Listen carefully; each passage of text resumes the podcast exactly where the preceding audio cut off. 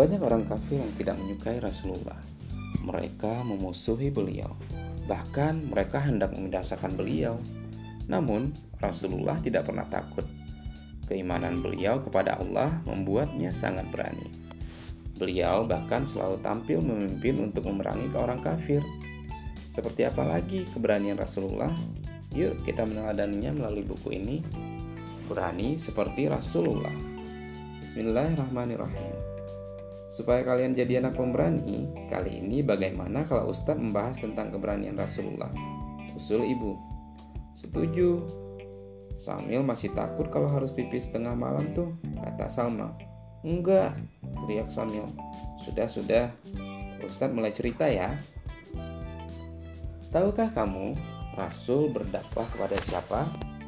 Kepada kaum Quraisy penyembah berhala. Mereka menolak dan menghinanya. Tetap tegar Rasulullah menghadapinya. Pembesar Mekah menentang seruan suci, namun Rasul tetap berdakwah dengan berani, dimulai dari keluarga sendiri hingga makin banyak yang mengikuti. Di rumah Arkam, Rasul ajarkan agama, sembunyi-sembunyi pada awalnya Selanjutnya, dakwah Rasul mulai terbuka kepada para peziarah di Bukit Syafa.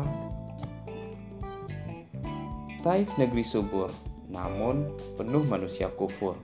Bagi Rasulullah, bukanlah uzur. Beliau datangi tak kenal mundur. Rasulullah menerima perintah hijrah, namun kaum kafir mengepung rumah. Ali menggantikan di tempat tidur Rasulullah para pengepung ditidurkan Allah. Rasul pun lewat dengan mudah. Di Badar, pasukan Islam siap berperang. 300 tentara Islam melawan 1000 orang. Namun mereka tidak mundur ke belakang. Sabda Rasul, "Majulah berperang." Pasukan Islam maju dan menang. Ada musuh lain yang membahayakan, kaum Yahudi yang suka melanggar perjanjian. Ke Khaybar, pasukan Islam dikirimkan. Satu persatu, benteng Yahudi ditundukkan. Pasukan Islam pulang membawa kemenangan. Terjadi perang dengan Bani Gatafan. Pasukan Islam sedikit, tapi menggentarkan. Lawan yang lebih banyak lari ketakutan. Harta benda begitu saja ditinggalkan. Rasulullah pemimpin berani. Setiap pemimpin kafir beliau surati agar tunduk pada aturan ilahi.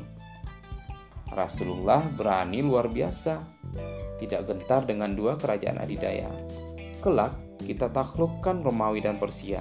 Akhirnya Islam pun tegak berjaya. Alhamdulillahirabbil alamin. Seperti itulah kisah keberanian Rasulullah. Ustadz mengakhiri penuturannya. Sekarang jadi lebih berani nggak? Tanya Salma. Iya dong, gelap itu kecil. Ah, kata Syamil.